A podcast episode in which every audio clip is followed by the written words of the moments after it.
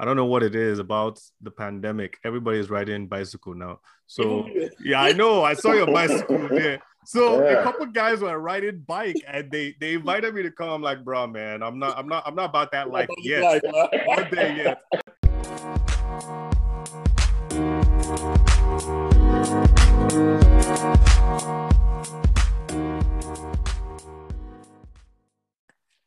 So today I have my brother Wale Banjoko um, on Life on Purpose, the podcast.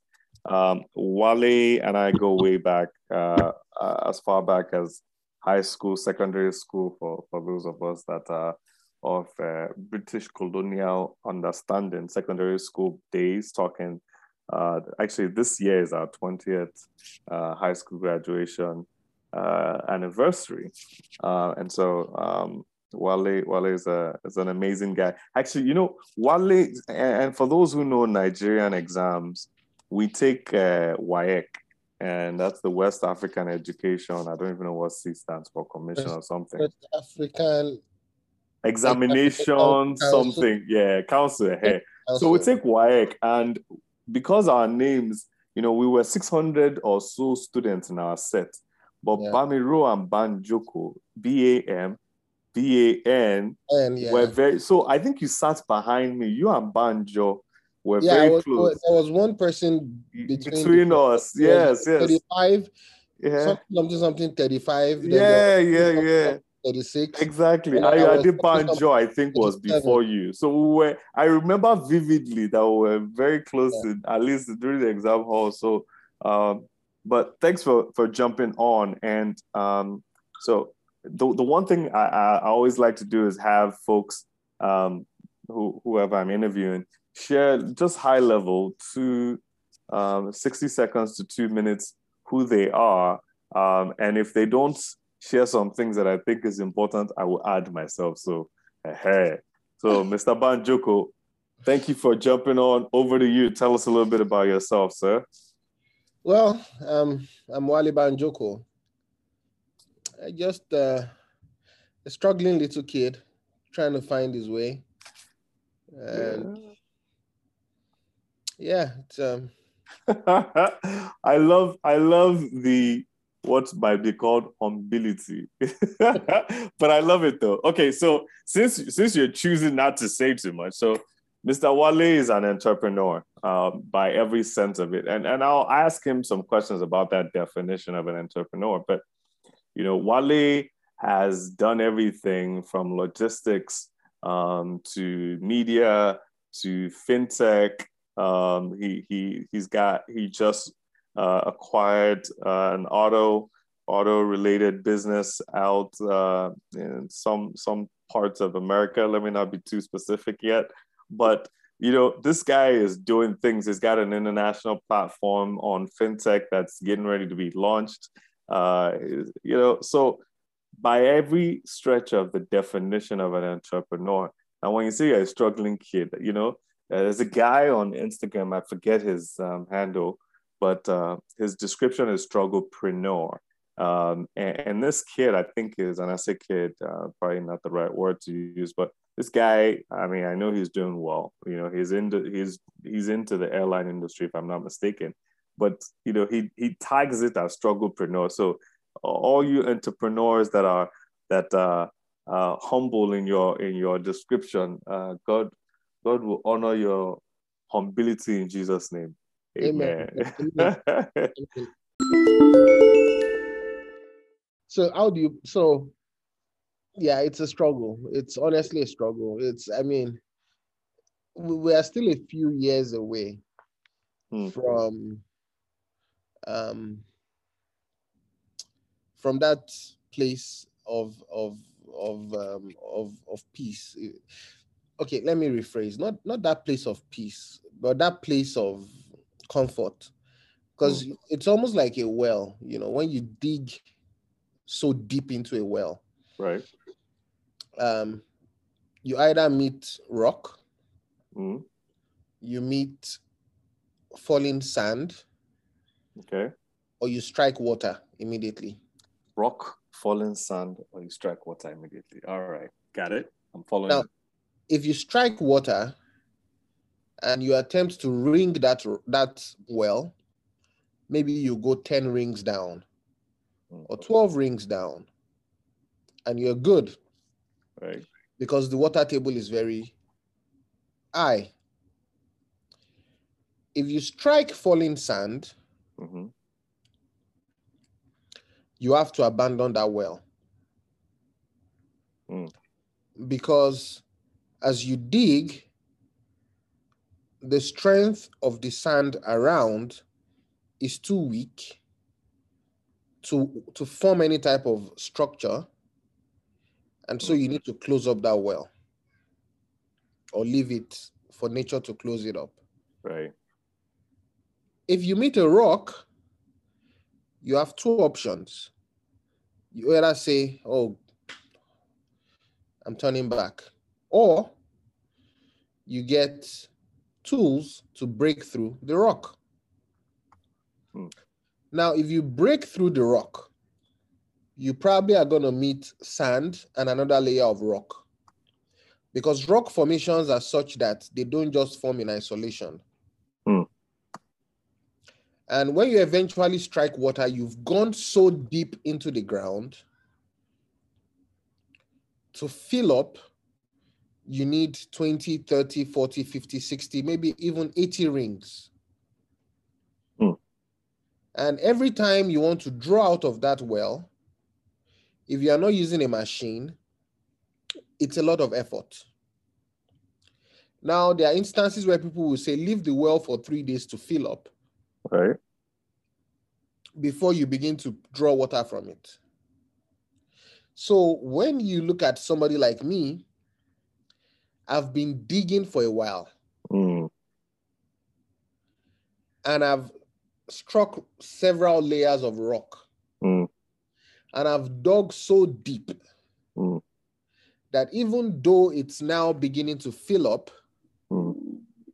There is a lot of filling that needs to be done and a lot less drawing from that needs to happen. Wow. Now, when I describe myself as a struggling kid, it's because as much as it's filling up, I have to keep on drawing from it. Hmm. So we want to produce a movie, I draw from the well. We want to grow welly or whatever, you know, want to grow whatever business we just acquired, we draw from the same well. Right. The online platform is about to launch. Actually, the one in the, the two online platforms are about to launch. We draw from the well. Hmm. Whatever we're about to do, we draw from the well. So until this buckets that are being filled from this well require less well water and are self-sustaining, we keep on drawing from that well. Wow. That's why I said I'm a struggling kid because the well is not yet filled Yeah. up. It's not where it needs to be. It's not where it needs to be. Okay. So so and, and the way you've just answered question one that I wanted to ask, which is kind of the definition of an entrepreneur and how how one should think of themselves if they were to go into entrepreneurship.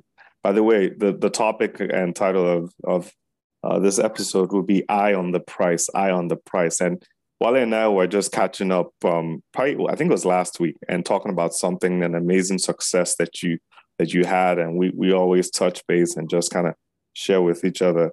And, you know, while we're discussing, we talked about how you've kept your eye on the price. And that those were the words you used, eye on the price. And so, you know, in talking about eye on the price, connecting that back to this definition of an entrepreneur, one who is still digging regardless of what layer, regardless of whether or not the well is getting full.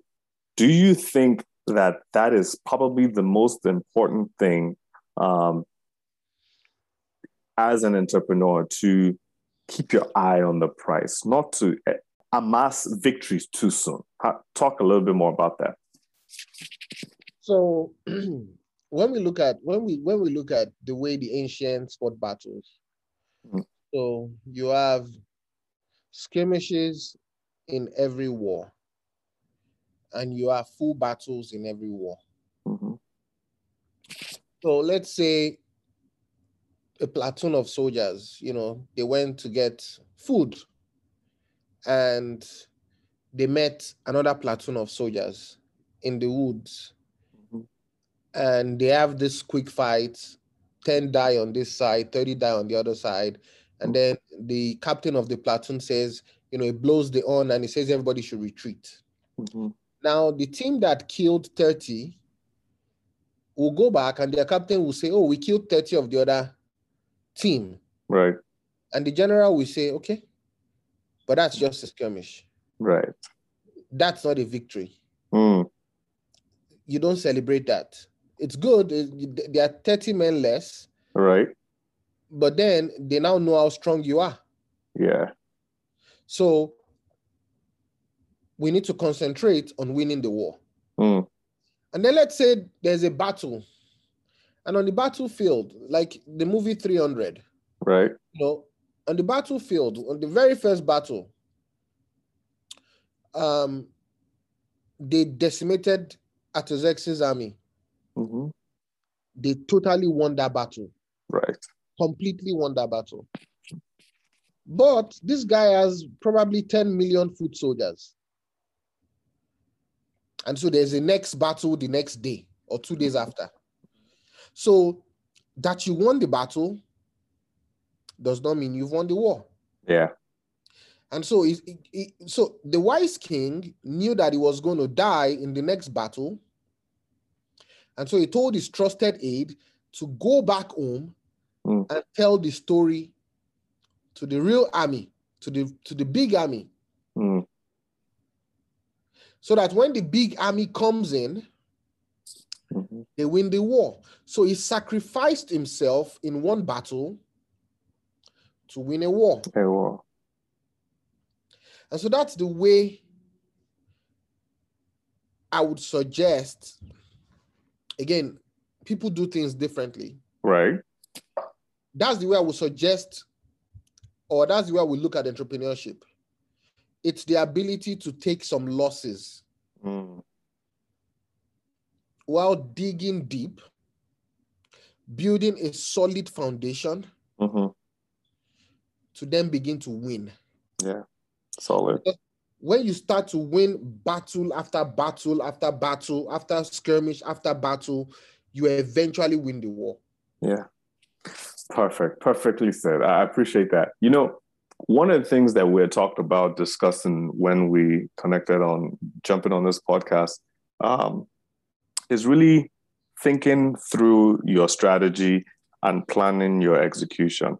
Um, one might describe it as having a business plan. Um, there, there are multiple ways to having a business. There's, well, I guess if, may, if, if I may share three that I think. One is you can inherit a business. It could be willed to you. Another is you can buy a business, right? Which you just did recently. And a third is you can actually create a business. When you inherit a business or when a business is willed to you, um, it's it's probably operational. You know you're at that point you're you're getting a snapshot of the business the history and maybe some planning for the future. But when you're first starting a business or when you're buying a business chances are you are and maybe more so when you're first starting a business chances are you are creating a plan for what that business would look like i.e creating a business plan just connecting back to your point on um, you know, eye on the price, how important is it to have a business plan? I know some people do it, uh, some people have it in their head. Some people do it in writing. Uh, again, this is a faith-based podcast, and Habakkuk 2 2 reminds us, you know, write the vision and make it plain that those they see it may run. How important do you think it is to have a business plan as a new entrepreneur going into a particular venture? how do I respond? So let's start from Habakkuk 2. Okay. Okay. When Habakkuk says, write the vision um, and, you know, make it plain so that those who read it, you know, may be scared or basically run. Okay. It's not defining an actual path. Mm. is defining an actual vision. I'm with you now. Got it. Got it. Because if an actual vision is not necessarily a, a plan.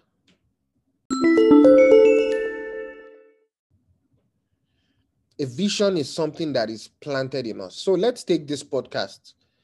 You had a vision for this podcast, I, right. I don't know many years ago. Right. But about four years ago, we were having our, you know, seasonal chats. Right. And you asked me a question. You said, Wale, what do you think about mm-hmm. a podcast that interviews successful Africans um, that yeah. will basically target Nigerians and, you know, fuel their inner desire to succeed? Mm-hmm. And I said, I think it's a fantastic idea. And I think I, I referenced a podcast I'd listened to or that is on you my did. You yeah. Did. I, I can't remember the details of our conversation, but I think I there was something along that line. Yeah. And I was just coming out of a, a major business loss at the time, mm-hmm. and also the death of my child. Mm-hmm. And so, but I, I, you know, we we we talked about all these things, and you said, okay, but when did you start season one? Yeah. Four years later. exactly. Exactly. Yeah. You started season one four years later. Yeah. And so writing a business plan in 2016 or 20, mm. 2017 when we spoke, mm-hmm. the dynamics of that plan would have changed in 2021. Correct. What did not change is the vision. Mm. So the vision is the overarching horizon. It's the the truth of what you feel, the truth of what you want. When I started talking about Awujo, it mm-hmm. was a vision I had as a kid. So sorry, quickly catch people up on Awujo so that they know exactly what which which of your many businesses you are discussing now. yeah.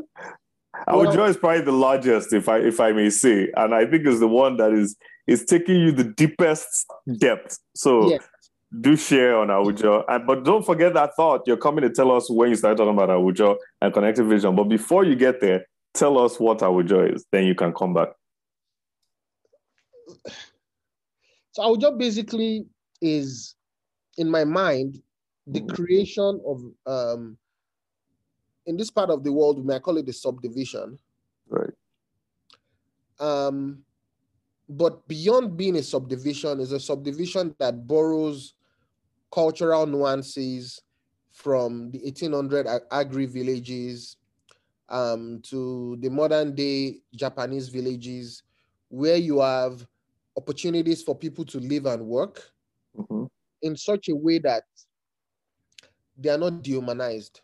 Mm they they are they are comfortable where they are living, they are comfortable where they are working, they are respected irrespective of what they are doing, and they are able to grow families in comfortable communities mm-hmm.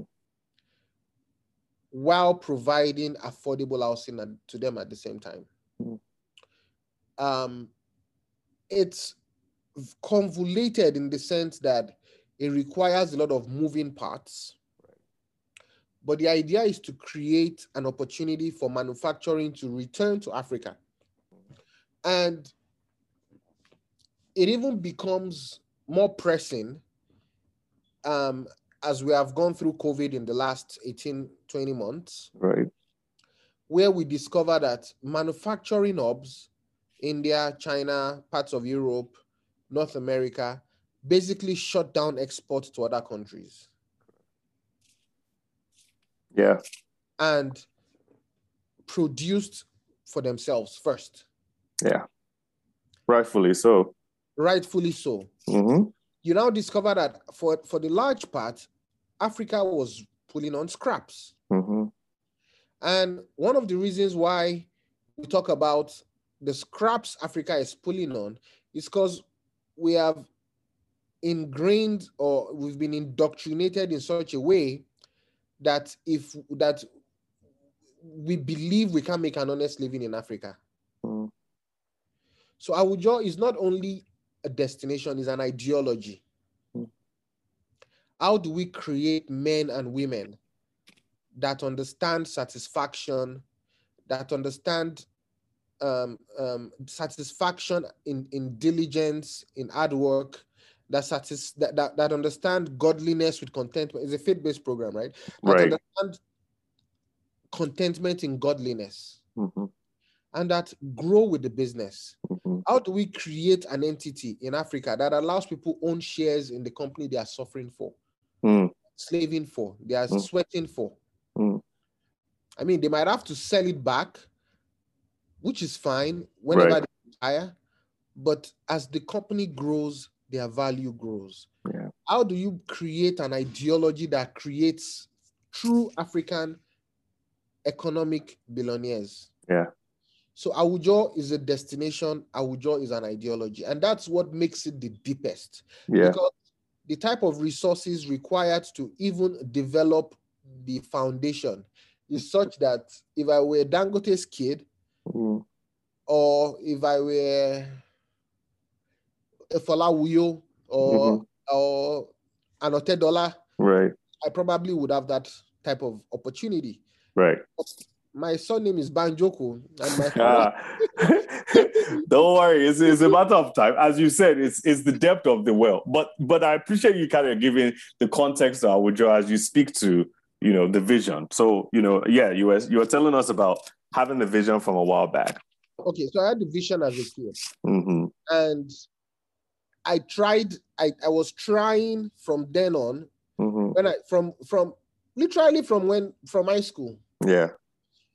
I you know tried to own a farm when I was in SS1 or JS3 Yeah. because I, I felt okay. Let me start doing my farming now. Yeah. When I do my farming, my dad will say that I'm serious. He will give me money to have Money to do. Yeah. he eventually gave me money when I turned 19. He gave me close to a million naira. Mm. And Okay, so I have to laugh at you. You sound like a Donald Trump right now. You remember the story that Donald Trump said, all he got, all I got from my dad was just a measly million dollars to invest. You're like, he gave me a million there. 19, you're talking almost 20 years ago. Yeah. But anyway, I just thought I'd make jest of that. Go ahead. Well- so he gave you well- some money to do some investment. Yeah, And yeah. The farm manager stole all my fish. Lesson number four or five at this point. Exactly. That was Such that is life. first lesson Yeah. about trusting people in business. And the, the the analogy you gave earlier of entrepreneurship being willing to lose. You will lose some Exactly. things, right? Exactly. Yeah. First first lesson in loss. First lesson in loss. In Mhm. 2015 or 2014, I partnered with somebody else. I mean, there have been a series of losses prior to this time. right. And you know, he had this fantastic online idea. I had this fantastic offline idea. We partnered. We're like, okay, take the online, I take the offline.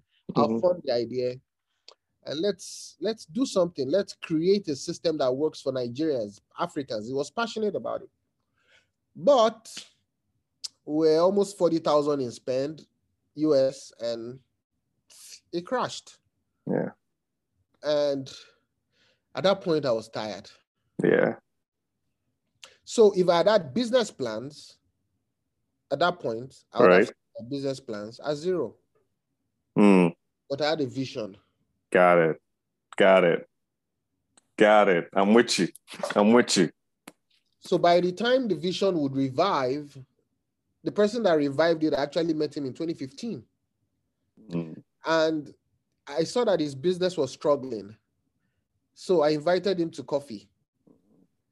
And I said, you know, I noticed your business is struggling. I, you know, I've been I invited him for almost three years before he agreed. Mm. to coffee. And you know what? I just analyzed your company. I, you know, I, I, I looked at companies like yours, and I think you should do. So I, I basically did. I basically became a management, an unpaid management consultant, hmm and I analyzed his company line by line hmm and suggested how we could make money. Okay. So I don't want to I don't want us to go too far from this because it's one of the questions I want to ask. And you know, in the time we have, it's important. How do you go about business analysis? Again, we're talking about eye on the price, and it's this is in the finance bucket. How do you, the entrepreneur, go about business analysis? Give us some a few things that you do to analyze a business to build or buy. build or buy. Okay, so to build a business, so if you are buying a business or you are building a business, when you analyze a business, mm-hmm. you are always looking at it not only from the bottom but from the top. Okay. So let's take a simple vendor in the universities in Nigeria. Okay, this lady or this guy sells t-shirts. Okay. Okay. Now he goes to Lagos to buy his t-shirt at 1,500. Okay. From Lagos to Ogun State or to Ekiti or to Oyo State or even to Unilag mm-hmm.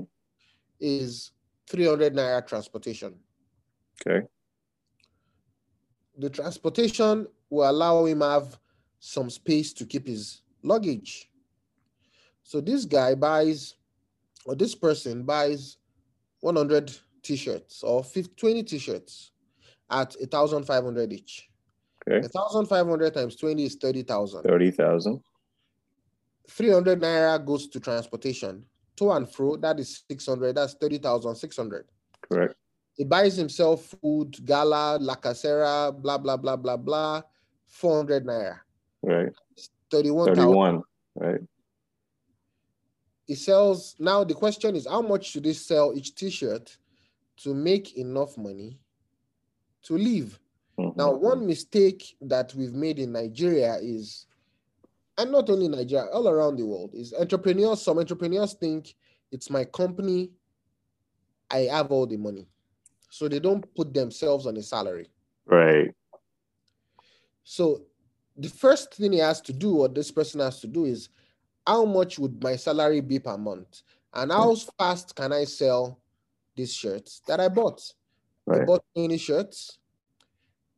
If he places himself on a 20,000 naira salary, which is pretty much what students get as pocket money in Nigeria, mm-hmm. It means he needs to make at least 50,000 from those 20 shirts. Mm-hmm. For him to make 50,000 from 20 shirts, he has to sell each one at 2,500. Now, would his colleagues buy the shirts at 2,500? Maybe not. So he now needs to determine how many circles of trips to and from the market he needs to do every month to be able to earn 20,000 in salaries, earn 31,000 per circle in, in sale return, and keep another 20 or 25,000 to grow the business. The next capital, yeah. So that is basically business analysis. What do I need to sell? to keep the doors and the lights on. Okay. To keep the doors open, to keep the lights on. Right. How Units of sale. Yeah. So lights on, doors open means all your direct and indirect costs. So salaries for your staff, right. salaries for your labor men, um, electricity, utility bills, electricity, water, power, garbage, all that jazz. And then after considering all of that, how much more do I need to sell to pay myself? how much more do I need to sell to grow the net value of this business, which is basically retained earnings that grows your asset base. Mm-hmm. So once you determine these four quadrants, it really becomes the same. If you are buying a business, if you are building a business, that is the end goal, and that is the the over the the high level of what your business analysis should be. Every other thing falls into silos below that. Okay, so thank you. Just give us those four quadrants again so that people don't miss it. What do I need to sell? Okay. To keep the lights on. One. What do I need to sell to keep the doors open? Two. What do I need to sell to pay myself? There you go. What do I need to sell to grow the business? Extra, Perfect. Extra earnings. Nice, nice. All right, solve and it. Every every business about sales. Yeah. Oh, but I'm, I'm an engineer. I don't need to know how to sell. Guess what? If you can't talk to customers, nobody's going to come to your engineering firm. oh, I'm a doctor, I don't need to sell. Well, guess what? If you are not customer service friendly oriented or if you are not friendly, no patient is coming back to your clinic. Mm-hmm. Thank you for that. I want to ask another question that that kind of goes deep into this whole business uh, entrepreneurship starting fresh. Competitive analysis, competitive analysis, right? Um, when you think of, you know, we're both MBA guys, uh, Porter's five forces and all these other things that we learn, you're taught to think of what is the substitute product to what you're providing. You're taught to think of how, you know, what is the um, the price, entry price for your product versus your competitor, all of that. Touch a little bit on the importance of competitive analysis, but also speak to that in this global world that we're in today. Here's where I'm going with that. You know, the example you gave, the analogy you gave, a guy that's in school at Obafemi Awolowo University or Olabisi Onabanjo goes to Lagos, buys stuff, takes it back to you know the semi-remote location. Not that it is remote, but in other words, uh, you are you might be the only game in town, so you have a monopoly. But the moment someone else comes in, now you have a competitor within your geographic location. That is a realistic uh, competitive situation. But in this global world we're in, where everything is digitized and access to a product um, is not an issue um, via phone, right? Um, especially in on this side of the equator where we are in on the in the Western world, um, I could order something and in four hours it arrives, or by tomorrow morning it's here, right? Talk a little bit about competitive analysis with a global perspective. I'm going to ask you a question. Yeah. When was the last time you were in a store? Uh, it's a great question. Actually, I went last night. I didn't mm. need to, but I did. Why? Yeah. Did Why did I go? That's a good question. I needed to buy something and I needed it now. I, did, I didn't want to wait the time for it. And I've been wanting to buy it. I just never got myself around to it. So on my drive back, I just said, you know what, let me quickly go before I forget. Okay, good. So there's a reason why stores are still open. So 10 years ago, when I, or, or close to 10, no, 10 years ago, when I did my first MBA, you know, we're in, in a marketing class and they said, oh, brick and mortar is dead and it's gone forever. Mm. Amazon is going to eat everybody up for lunch. Mm. And it was a real fear. Yeah. But Barnes and Noble is still open. And yeah. there's no book on the Barnes and Noble shelf that is not on the Amazon catalog of books. Mm. I went to Costco today. Mm. There are books on the Costco shelf that people are picking up. Yeah. So when you look at competition, competition is not about what I'm doing to my price. It's about what the what value I'm offering. It's about the value I'm offering to my customers. Mm. So why am I an Amazon Prime member? I'm an Amazon Prime member because I get free shipping, I get Amazon videos, I get music, I get pictures, right? Right. And because of all of this, I pay 99 or whatever dollars it is a year. Right. Why am I paying Netflix subscription? I'm paying Netflix subscriptions because I get to watch movies without interruption. Mm-hmm. But now there's HBO, there's Disney Plus, mm-hmm. there's Hulu, yeah, there's Netflix, there's Amazon Prime, yeah. And guess what? We we probably are paying for two or three of those things at the same time. At Trust same me, time. it's it's kind. Sometimes I look at them like, what is going on? And then we are still paying cable, Fubo, Fubo or whatever that thing is. Yeah, yeah. yeah. Or we pay cable with yeah. Extra Sling TV, Uverse, all of that. My go-to TV is HGTV. I love HGTV. I right. love watching the shows. I love watching real estate shows. Right. So because of that, I subscribe to HGTV. Mm-hmm. So the truth about competition is yes, can you compete based on price? There's price leadership strategies. You can compete based on price if you control your costs. Mm-hmm. You can compete you can compete on anything. But there's a reason why when you drive to get gas, you basically go to get gas in the same station every single time. It's because there is value added to you. Hmm. So when we look at competition from the customer point of view and not from our competitors' point of view, Got it. we begin to succeed. So going back to the guy that sells t-shirts. So just because there's a new person selling t-shirts beside him or are, this person can decide to say, "Oh, I need to drop my price." Or he can decide to say, "I need to add value to my customers." That value could be for every t-shirt you buy, I add a bottle of La Casera. Mm. So my profit is no longer a thousand on a t-shirt. Now it's 900. Okay. But because I'm now selling 60 t-shirts in a month, Yeah. can I get my um, vendor that gives me these t-shirts to reduce the price to a thousand four hundred? So I'm still giving that extra value, but it's not costing me anything on my bottom Anything. line Yeah.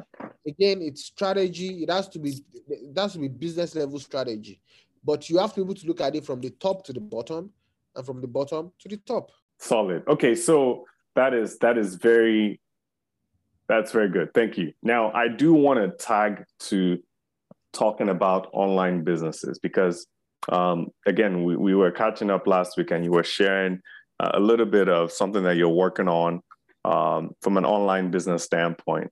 Just touch on how in, in this whole pre-stage of it, how are you going about it? How are you going about starting an online business? There, there's no shortage of YouTube videos that talks about how to start an online business.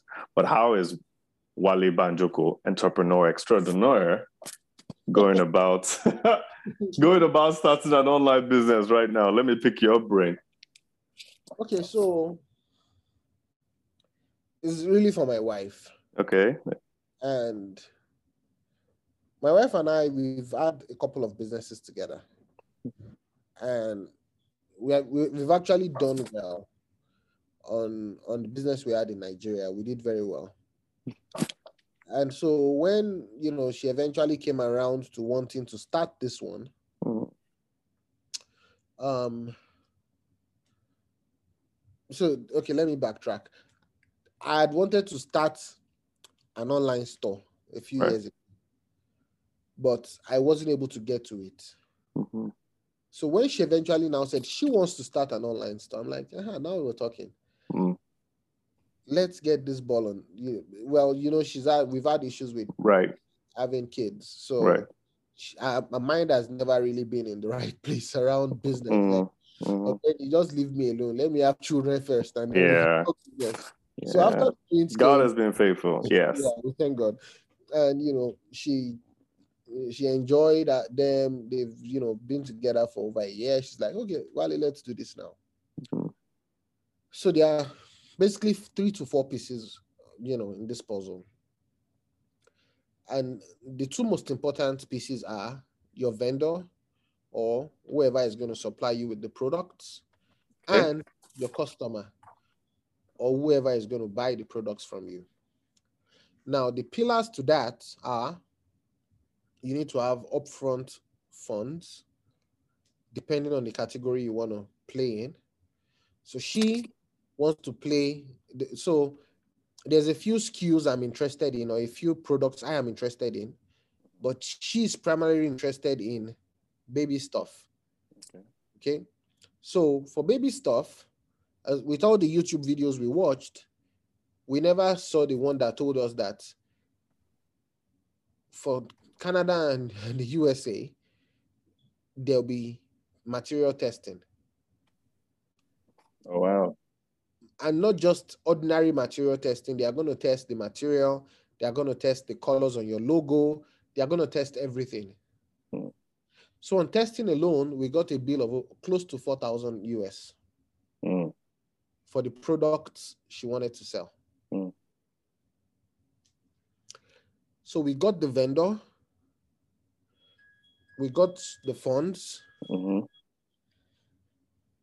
We identified the platform, Amazon. hmm but we didn't know about the testing requirement. Got it. So for an online business, those are the four things you need to consider. What platform are you going on? Mm. What are the requirements to get on that platform? Do you have your money ready? Who are your target customers? Now you're not you're not going to have every customer as your target because like the analogy from the previous um, student that sells t-shirts Right. on Amazon, there's probably a million people selling the same thing you want sell. Yep. So what value Are you gonna add? them? And that's the that's the ticker. Is it the color? Is it the shape? Is it the look?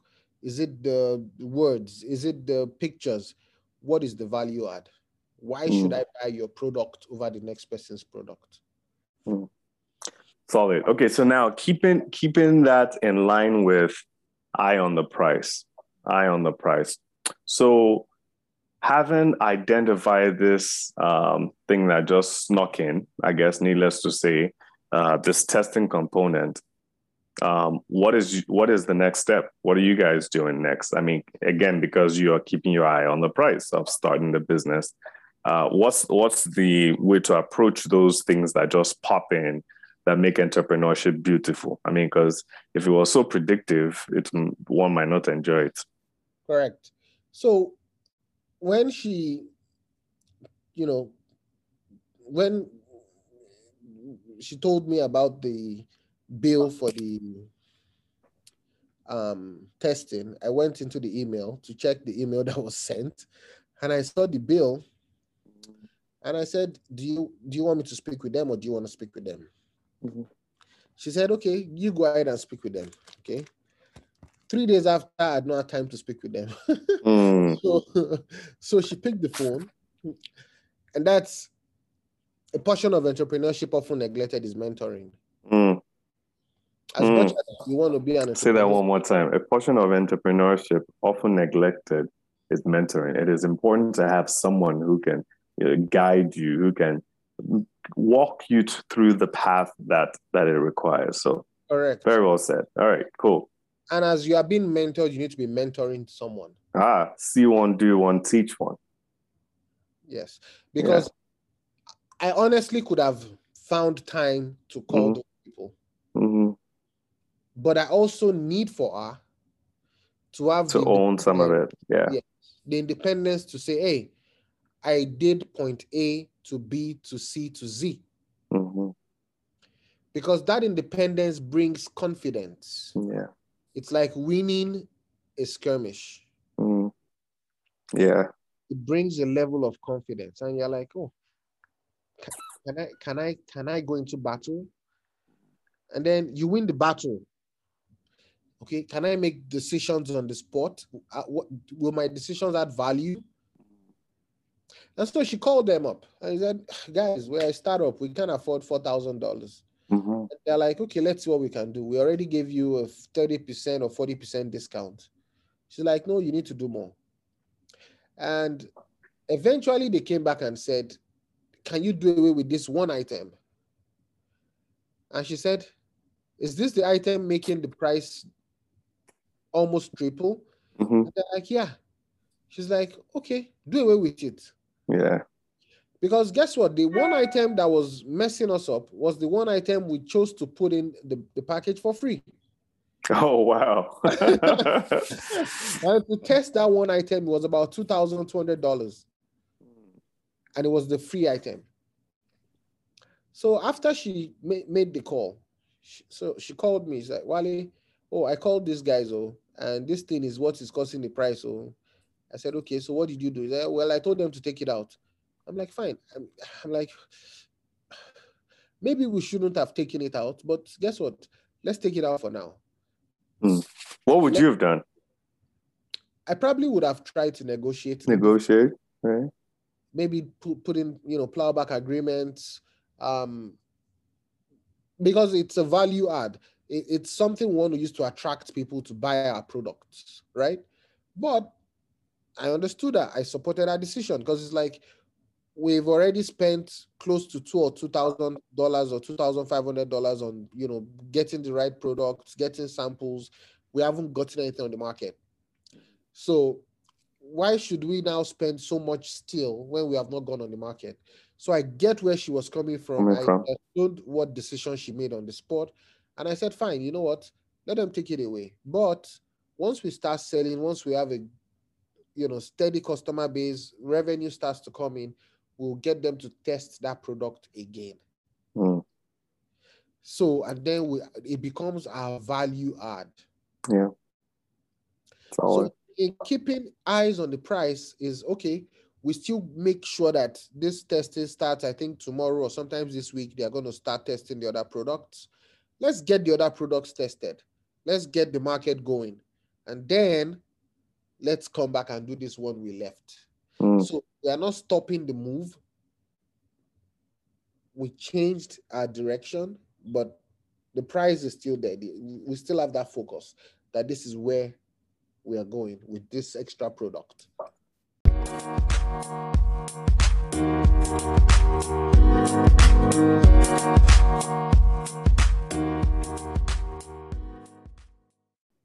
in your years of experience, you've learned a lot of things. You've you've you've seen things. You've made mistakes, whatnot.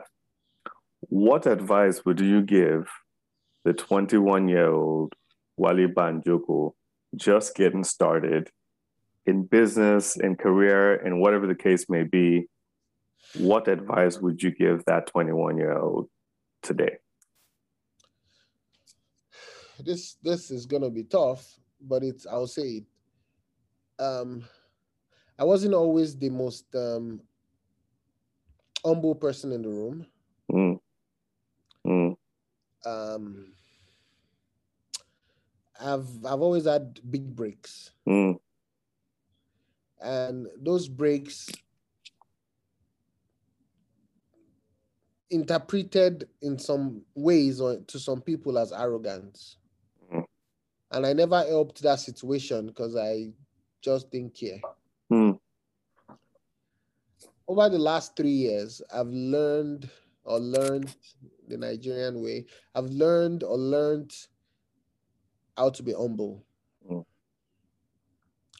because out, of that humility or humility as you say. There say, you go, ability. um, you find grace. Grace, dude, that is the second time that word has been so meaningful, the way you're describing it in the past 48 hours. So that is something that I hope somebody takes away. Understanding grace. So Yeah, yeah, you find grace. nice. So I think after we spoke, um, I told you I'm working on this plan to end homelessness in, in North America. All right. And, you know, the government of Canada approved funding, different tiers of governments approved funding for, for Yeah. the, for the I'm gonna just drop it, and, and and it and it's coming with um at least seven zeros for just just just just for secular knowledge. Let me let me stop there. But go ahead, go ahead, my brother. Go ahead. you know, I, I, I, out of excitement, I mentioned it to four people. Mm, What has been holding me back is I've never been able to raise the 400 or 500,000 needed to buy land. And it's seeming like it's all coming together now. And maybe I'll be able to raise the first 100K or 200K to buy land. And four people pledged $450,000. crazy, ain't it? And I said, Well, I don't need money right now. it's like the, the money was the was the bottleneck, and all of a sudden it's like, okay, no, no, no, no, no, no, no. Please. I, I, I said, No, I need to think this through. Mhm. I need to see if I have the bandwidth to run with this right now, seeing that we just bought this Right. company. Do I want the money? Do I want the project to fly? Yes. Can I run with it? That's the question I need to answer. And that honestly is humility I never had. Mm. Gotcha. Gotcha. Knowing your own limitations. I never No. had, yeah. yeah. assessing assessing like okay let me actually think about this is this where i can be uh, and do that effectively. Exactly. So if you give if, if you give one pledged 150k, three mm. pledged hundred thousand dollars each. So if you give me this 450,000 now, mm-hmm. can I guarantee you that the property will be built by June of 2022? Mm-hmm. No, I cannot. Mm. With what you currently have going on. Yeah. Exactly. Now, if you give me three months from now or two months from now to get the plan in place mm. And then give me that money at that time, can I tell you that I'll have the property built by September of 2022? Yes, I will. Because mm. it's no longer just collecting the money. I need to reestablish connections with the government. Mm. I need to refresh the the the, the funding a- approvals. Yeah. I need to refresh the grants that were given to me that I didn't take mm-hmm. because I didn't have the initial, you know, equity that I needed to put down. Yeah. So I would tell 21 year old me to be humble. Mm. Mm. mm. Solid, solid, solid you know, we could certainly all use that. I was having a conversation with my wife a couple nights ago about something that happened in JS2, and I think I shared this somewhere in one of my one of the episodes. I had a friend, I still do. Um, we haven't stayed in touch as well, but this guy, there was a birthday celebration for our teacher in JS2, and I was uh, ashamed to say now, but I was one of those who you know, and maybe still do. God's probably still working on me. Wanted to be recognized for what I was doing. Like, so, I, you know, I, I was so excited that I bought the teacher a gift, you know, and I was so happy about it. And, you know, I brought this, it was like the last day of school or something. It was about that dead week where there are no, so I brought it to school and I took it to her and, and she was like, oh, thank you so much. And so she's gassing me up as much as I want to be gassed. And you know i'm all excited and that's cool. And you know i'm feeling good that i've done something good. Check this out.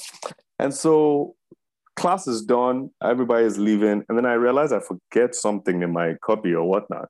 So i go back to class and here is adebisi akinlonu um, who was the uh, uh, i think adebisi was assistant head boy um, here's adebisi or maybe assistant labor prefect anyway here's adebisi akinlonu going to the teacher and giving her his own gift in the most noble, most humble, most revered approach, completely opposite from how I did it. I'm talking years too. We were 11, 12 years old, maybe. And I would never, ever forget it. I would never, ever forget how I felt at that age of going, wow, this is the right way to do it. This is this is the value of being humble. This is something to learn.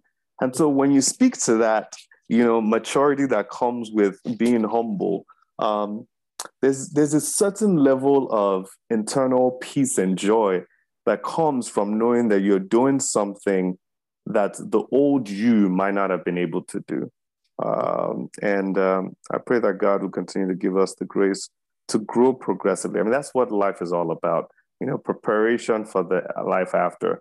This is all a trial run. You know, we're living our full existence on purpose to be the best version of ourselves, to be Christ like when we make it up to heaven, um, so that we can actually uh, enjoy that afterlife. Um, this one is just warm up. This is just the skimmage, right?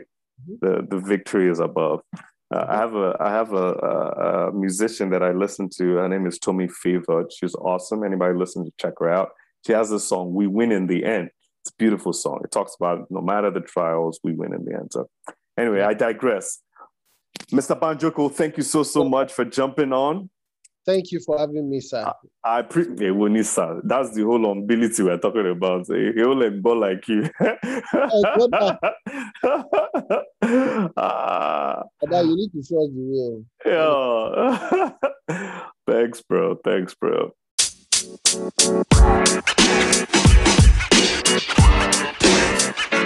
You know, man. You know, man. You know, man.